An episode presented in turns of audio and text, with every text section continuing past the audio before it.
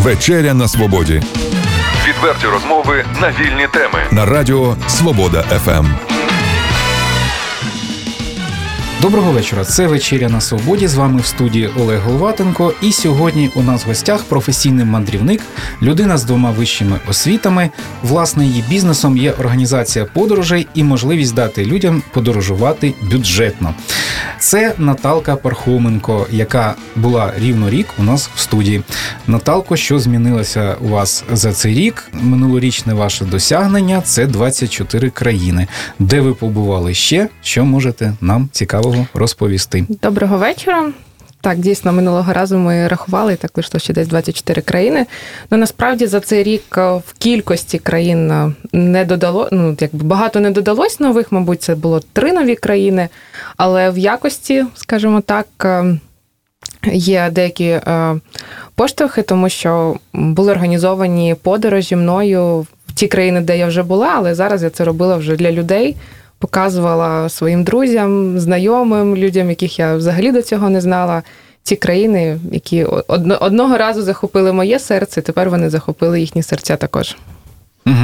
Е, які відкриття, можливо, за цей рік ви для себе зробили? І яка така найкраща країна, про яку ви хотіли б розповісти багато-багато-багато? Цього року була організована подорож в далеку Ісландію, про яку я дуже давно мріяла, щоб саме організувати це для групи людей.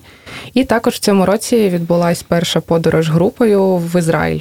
Я, мабуть, би хотіла розказати більше про Ізраїль, тому що Ізраїль – це така країна, в яку зараз трошки важко попасти. Багато існує легенд, багато існує правдивої інформації про перетин кордону, про ціни, про все. То хотіла б розказати про Ізраїль, щоб розвіяти деякі міфи і, може, десь налаштувати людей, щоб до, до чого їм готуватись, якщо вони вирішили зробити мандрівку в цю країну. По-перше, Ізраїль – одна з найдорожчих країн, особливо для нас, українців. У нас такий зараз час, що іноді взагалі не до подорожі, то ще країни такі дорогі, і взагалі там люди думають, чи варто їхати, чи не варто. Насправді існує декілька варіантів подорожі. Є бюджетні, є більш, більш комфортні, більш дорогі, і є такі лакшері-тури, де взагалі все включено, ти просто платиш гроші і не переживаєш там за свою безпеку, за продукти, за харчування. Тобто опцій існує багато. Ну, хотілося б почати спочатку, напевно, з такого самостійного туризму, коли шукаєш найдешевші квитки, найдешевше житло, можливо, навіть користуєшся сайтом Couchsurfing, де знаходиш людей, близьких по духу, які з радістю приймають тебе в свою оселю. І це, мабуть, найкращі екскурсоводи, тому що людина, яка живе в країні, вона може розказати більше всього, більш яскраво і дійсно показати життя таким, як воно є. Наталко, якщо ми говоримо про Ізраїль, то чи не є небезпечним цим моментом, тому що тут дуже такий суворий перетин кордону, наскільки mm-hmm. я розумію. Це країна, яка постійно живе в такому неспокійному оточенні, і події певні відповідні відбуваються, і навіть туристів, які їдуть з України, до них дуже прискіпливо ставляться в аеропортах. Так, це правда. Правда, дуже багато людей депортують, тому от навіть група, яка їхала зі мною, я кожного, з кожним з них проводила бесіду, як ми відповідаємо на кордоні, і налаштовувала на те, що може бути ситуація, коли вас просто ну, повернуть додому, щоб це для людей не було шоком, щоб вони розуміли, на що вони йдуть. Тобто це, мабуть, напевно, не, ті, не те, що перший пункт, а нульовий пункт в плануванні цієї подорожі – розуміти те, що вас можуть просто не пустити. Тобто до цього треба бути готовим. По-перше, вже як по-перше, для перетину кордону, що потрібно розуміти, що Ізраїль, керівництво Ізраїля, прикордонні служби, вони не зацікавлені в тому, щоб розвертати дійсно туристів, які дійсно їдуть витрачати свої гроші в цій країні, які дійсно їдуть з туристичною ціллю. Тобто, якщо по всім документам, по всім розповідям, по, по найменшим дрібницям видно, що ви турист, то, в принципі, шанси того, що вас розвернуть, вони ну, мінімальні. Якщо людина починає щось вигадувати на кордоні, хай то про якусь гарну роботу, яка в неї на батьківщині, хай ще про щось, якщо вони бачать, що ви брешете хоч в чомусь, Це все, це, це депортація, вони дуже це все відслідкують. Наталко, якщо подорожуєш, наприклад, самостійно, то в тебе немає цієї історії якихось документів, які підтверджують, що ну, за тобою якась туристична кампанія і все. Ну, ти сам то подорожуєш чи з групою. Чи не є це якимось мінусом і ну, збільшенням можливостей, що тебе завернуть саме на це кордон? Це не є мінусом, тому що, як показує практика вже моїх спостережень, що люди, які хочуть дійсно поїхати в Ізраїль, щоб залишитись там працювати, вони бояться самі купувати собі квитки, вони частіше за все купують тур і вже з туром залишаються. Тому більше виникає питань, от на даний момент, може пройде місяць-два, щось поміняється, але на даний момент більше виникає питань навіть до людей, які їдуть, купуючи путівку. Тобто більше запитань задають, більш прискіпливо перевіряють документи. Звичайно, якщо людина формує подорож самостійно, то в неї також запитають ці документи. Тобто має бути квиток назад, має бути продування житла, має бути історія, де ви будете подорожувати, що ви будете дивитись, як ви плануєте досягати того чи іншого місця. Тобто вони контролюють, чи дійсно людина їде з туристичною ціллю, тому що якщо вона їде з туристичною ціллю, вона це все вдома, біля інтернету все прочитала і розуміє, на що вона орієнтується. Питання, звичайно, є, але якщо ви, якщо людина їде з туристичною метою і каже правду, то, ну, більша вірогідність того, що її пропустять. Ну, наскільки мені зроз... наскільки я знаю, не, м... не потрібно, не треба, не можна жартувати з прикордонниками, так? З прикордонниками жарти... жартувати можна, але не в Ізраїлі. Це, це правда. Це точно. Дивись, бюджетна поїздка до Ізраїлю. Про яку суму йдеться?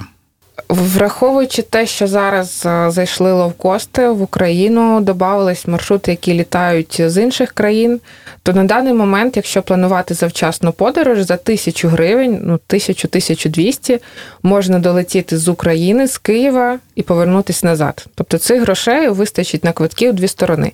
Для Ізраїлю це дуже дешево. Тобто, звичайно, це не прямий переліт, це переліт з пересадкою, але так чи інакше, переліт в даному випадку – це одна з найбільших статей витрат.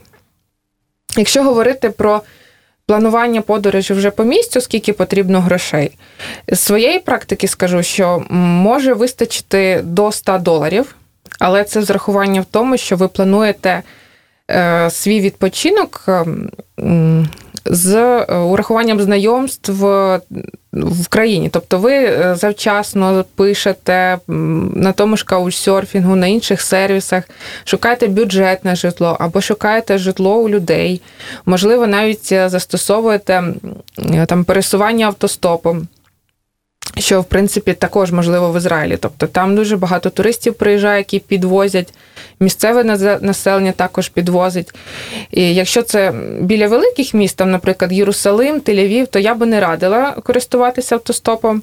Але якщо є бажання зекономити гроші, то, в принципі, в туристичних місцях автостоп – це доволі така, ну, якби не те, що нормальна, дуже там популярна річ, але вона є місцебути, тобто...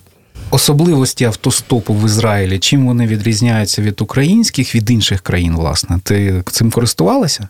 Так, я цим користувалась, коли я перший раз потрапила в Ізраїль, і, чесно кажучи, мені було просто... Цю країну мені чомусь було страшно летіти. У мене такий був шок за пару днів. Я думаю, боже мій, куди я, ну, куди я взагалі лечу? Але насправді, коли я вже приїхала туди і почала спілкуватися з місцевим населенням, яке там живе, то настрій у них до туристів, ну, дуже добре налаштований. І я навіть не можу сказати, що чим воно відрізняється. Тут треба просто не боятись людей, може, їхньої іноді незвичайної якоїсь зовнішності, чи те, що вони іншої релігії, і якби переступаючи вже через ці всі моменти, ти розумієш, що це просто така ж людина, така ж людина, яка була там позавчора в Польщі, така ж, як три дні назад була в Україні. Основні статті витрат – це проживання і переїзди, навіть якщо ти людей там знаєш, так? Так, так, це основні статті витрат, але якщо ти вже знайомишся завчасно і зупиняєшся по каучсерфінгу, то, звичайно, ти за проживання не платиш. Ти можеш привезти людям якийсь сувенір з України, але це вже, вже безкоштовно. Наталко, наскільки активно ти користуєшся оцим каучсерфінгом? Хто uh-huh. приїжджає до тебе в Чернігів? Я дивився в тебе на сторінці Фейсбук, є такі, ну, цілі фільми викладені на Ютубі китайцями.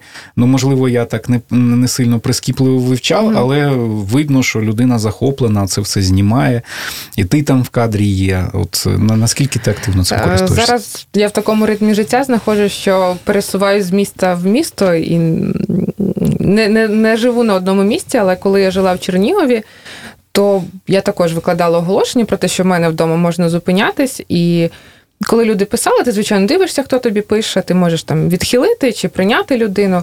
До мене приїжджали з Білорусі гості і з України.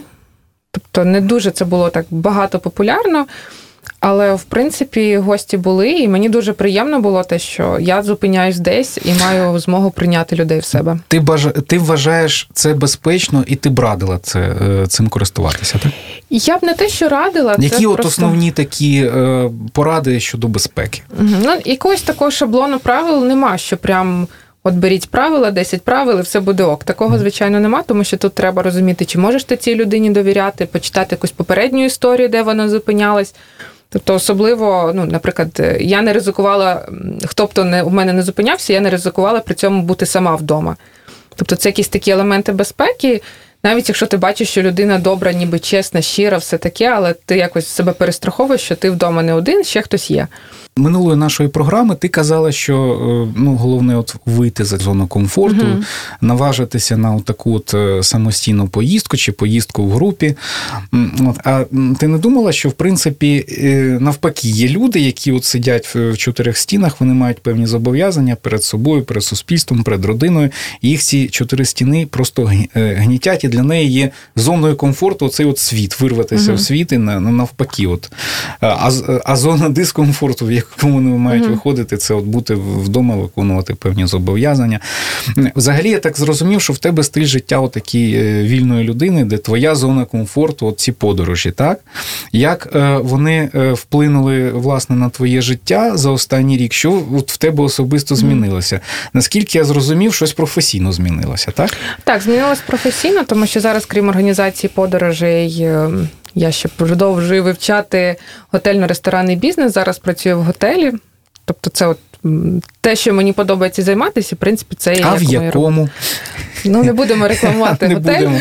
Так, але це, це не в Чернігові, тобто тому я маю такий пересуваючий спосіб життя. Насправді, я вже дуже хочу, дуже мрію, коли я вже так осяду і буду розуміти, що це мій дім, і я там ночую хоча б двадцять ага, ночей. Ага, все-таки ти зону комфорту визначаєш по собі. Шукаю зону комфорту, але так. я розумію, що ці якби пересування, подорожі, вони для мене залишаться важливими, може вони будуть в меншому, меншій кількості, але це дуже важливо, тому що по-іншому якось оцінюєш цінності і зовсім, от, наприклад, Ізраїль, це ми поговорили про те, як перший варіант подорожі такий, да, більш дешевий.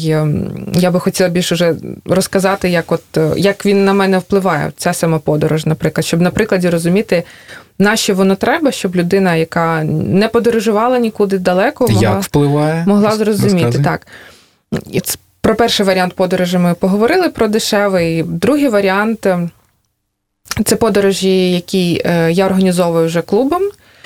Вони є в нас і комерційні, і некомерційні. Тобто, коли ми їдемо, наприклад, на проходження маршруту, то подорожі некомерційні, тобто вони найдешевша ціна, яка взагалі може бути. Це якби мандрівка, яка сформована з врахуванням найдешевших перельотів, найдешевшого варіанта житла і все таке, але вона є нестандартною. Це не пакетний тур, який можна купити в туроператора, це клубний відпочинок, це специфічна подорож. Якщо ми говоримо про Ізраїль, то в цій мандрівці я намагаюсь максимально показати людям країну, показати традиції, показати людей. Тому що Ізраїль – це така унікальна, я би сказала, унікальне місце, де зародилося три світові релігії, де зараз між цими релігіями відбуваються такі дуже якісь напружені відносини, і відбувались, ну, не перший рік вони відбуваються, так, ми історія Ізраїля і взагалі цієї місцевості, де Ізраїль утворився не так давно, я думаю, що ми всі чули, і про якісь воєнні конфлікти між арабами і євреями, вони ну, досі існують. Тобто це напружені відносини.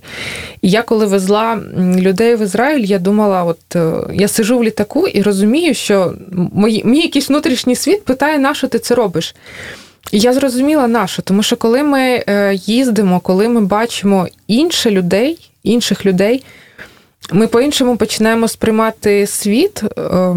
От я, наприклад, я повернулася з Ізраїлю з минулої поїздки, і я не розумію, чому у світі війна відбувається постійно. Тому що от на фоні релігії, на фоні якихось, якихось подій, які просто от відрізняють одну людину від іншої, і це вже приносить конфлікт. Можливо, людям, які е, сидять на своєму місці, ну, оцей рівень осідлості, так би мовити, вони знаходяться в якихось своїх стереотипах, вони не бачать світ і не можуть ну, в голові mm-hmm. порівняти, співставити цінності, зробити висновки якісь, і вони воюють за якісь примарні речі.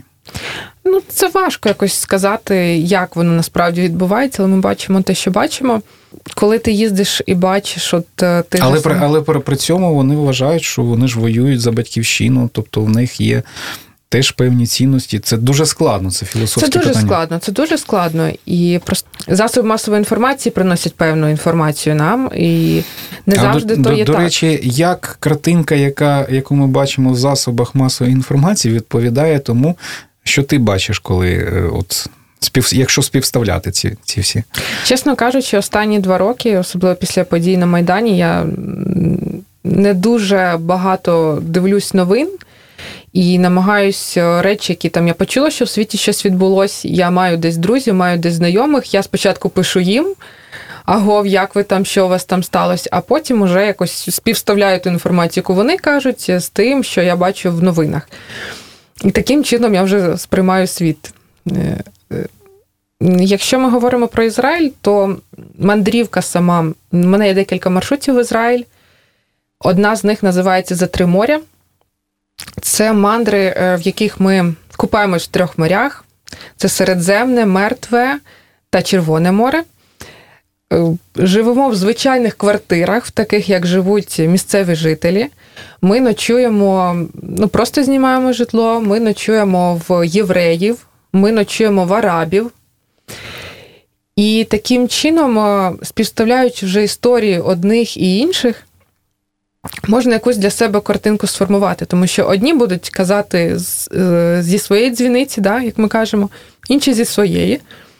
Але таким чином, коли ти подорожуєш і максимально до подорожі додаєш все, що може принести тобі якусь інформацію про місцевість, де ти є, то, звичайно, подорож виходить дуже наповнена.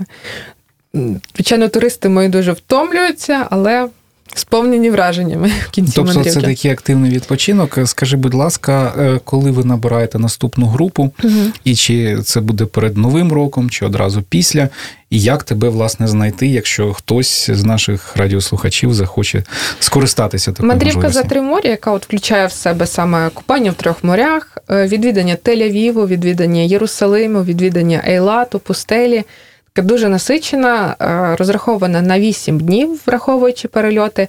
Вона відбудеться весною. Орієнтовні дати будуть відомі трохи пізніше, але десь в квітні. Також ще є мандрівка «Ніч пустелі». Це мандрівка, де ми їдемо і зупиняємось в пустелі Негев на два дні і проводимо ніч в пустелі. Це також мандри, які от вони дають щось переоцінити, тому що пустеля в у всіх людей викликають різні емоції, викликає пустеля різні емоції. В одних це якийсь страх, тому що вони розуміють, як це взагалі ну, пустота, нема нічого, ця пустеля, ти там губишся і все. В інших захоплення, в третіх спокій. Тобто це таке місце унікальне, я би так сказала. Ну, плюс пустелю в Україні не знайдеш. Хотів запитати, от для тебе це просто хобі чи елемент бізнесу навіть якогось? Чи можна на цьому робити бізнес? Чи в цих подорожах є елементи чогось особистого, а можливо ти якусь людину зустрінеш, з якою захочеш поєднати своє життя? От всі ці моменти цікаво було б почути від тебе. Ну, насправді це і бізнес, і хобі. Тобто, як я вже казала, є подорожі комерційні, є подорожі некомерційні, плюс паралельно з тим, що я сама організовую свої подорожі, я ще можу підбирати подорож для, для бажаючих подорожувати від моїх партнерів. Тобто сформувати, сформувати мандрівку для клієнта я можу не лише своїми якби, зусиллями, а ще підключаючи відповідних своїх знайомих і відповідних партнерів та колег. І якщо говорити, чи щось я таке шукаю, то, звичайно, ні, тому що якби дійсно шукала, то вже б давно знайшла. Якоїсь мрії чи цілі вийти заміж за іноземця в мене немає, тому що, якщо про це було питання, тому що насправді я вважаю, що простіше за все, легше за все, це все-таки спілкуватись з нашими чоловіками, з нашими хлопцями, які в нас в Україні є. Ну, питання не про це, питання, а раптом. Ну, от, так. Ну, мабуть... Буде важко йому з Ізраїлю в Україну переїжджати. А, навіть отак, я тебе зрозумів. Скажи, перед новорічними і різдвяними святами не плануєте ви такі які, якісь мікротури по Європі, по найближчих країнах? Ну, от, да, у нас власне. Є маршрут «Новий рік на Мальті». І? Це також, сюди вже не я супроводжую, сюди вже мій колега супроводжує. Це така також мандрівка на десять людей. По Мальті пересування на машинах, тобто такий самоорганізований тур, без великих автобусів, без нудних екскурсоводів, без великих груп. І ви будете цього року його організовувати, так? Так, так. Це, то теж до тебе можна звертатися. Так, теж тебе можна знайти на Фейсбуці? Чи мене якимось? Можна знайти на Фейсбуці. Турклуб, ми в цьому році змінили назву нашого турклубу. Турклуб, турклуб називається «Віхола». Є також сайт в інтернеті, можна знайти, подивитись наші свіжі мандрівки. Куди ми їдемо? Також от, в, в лютому планується мандрівка, яка називається «Шопінг в Римі». Ми їдемо також такий тур, ніби не турклубний, але дуже цікавий, тому що ми їдемо на шопінг, веземо людей. Таким чином. Я чув, нібито мож, можна дешевше в Європі побувати на новорічні ці різдвяні свята, ніж залишитися вдома. Така от думка. Буває так, є таке. От, то ти б радила все-таки, яку країну ти б радила нашим слухачам от, відвідати? Чесно кажучи, я не, не любитель я їхати кудись на Новий рік, їхати кудись на Різдво. Тобто для мене це, от, це або робота, або дім. Тобто якщо я їду, звичайно, з групою на Новий рік, в минулому році я возила групу в Карпати, ми дуже, дуже класно відпочили. Але при цьому для мене це була робота. Якщо б мені б сказали, купуй тури, їдь в Карпати, я б сказала, ні, я лишусь вдома. Ага, насправді. Все-таки новорічні тури для тебе є робота, оце я почув. Так, це для мене є робота, але така от, ну, це все одно робота, яка приносить задоволення. Тобто у людей, знову ж таки, повертаючись, є стереотип. Якщо є там Різдво, свята, то треба кудись поїхати, туди, куди їдуть всі, да? А насправді комфортний відпочинок, який тобі насправді треба, не те, що ти думаєш, який він треба, а те, що тобі насправді треба, він є іншим. От що б ти радила тоді зробити на ці свята людям? От. Ну, що зробити на ці свята? Робі, робити те, що хочеться. Тобто, якщо ви собі дозволили вже взяти якийсь вихідний. Тобто людина, як ти кажеш, головне, щоб була щасливою. Ти, щоб була щаслива, так? Звичайно. Робити речі, які роблять нас щасливими. Робити речі, які в перспективі зроблять нас щасливими.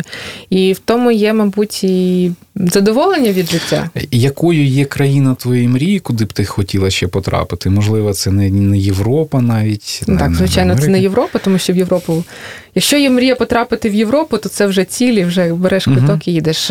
Я дуже хочу побувати в Австралії. Туди, а в Новій Зеландії? Нова Зеландія це також хочеться, далі. Але я би не сказала, що це от прям мрія мого життя. Я думаю, що я там побуду. А але... вчені кажуть, що це цілий материк, Зеландія окремий. Ти казала про Ісландію, далека країна, а там, до речі, всього триста тисяч людей. От, і є така інформація, що Ісландія навіть відкрила таку програму, що і чоловікам дають п'ять тисяч доларів, щоб вони там їхали, знайомились з місцевими дівчатами, створювали сім'ю, от щось таке. Програма є, вона якось гуляла по інтернету, там не все правда, що описували. Чи це фейк? що описували в цьому інтернеті. Наскільки я розумію, вони дають якісь виплати от, для створення сімей, щоб збільшити народжуваність.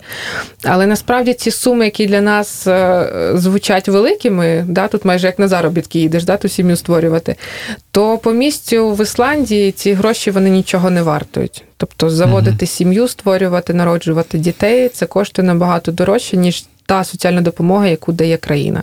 Mm-hmm. То я би не радила нашим чоловікам тікати від наших вродливих жінок до ісландок.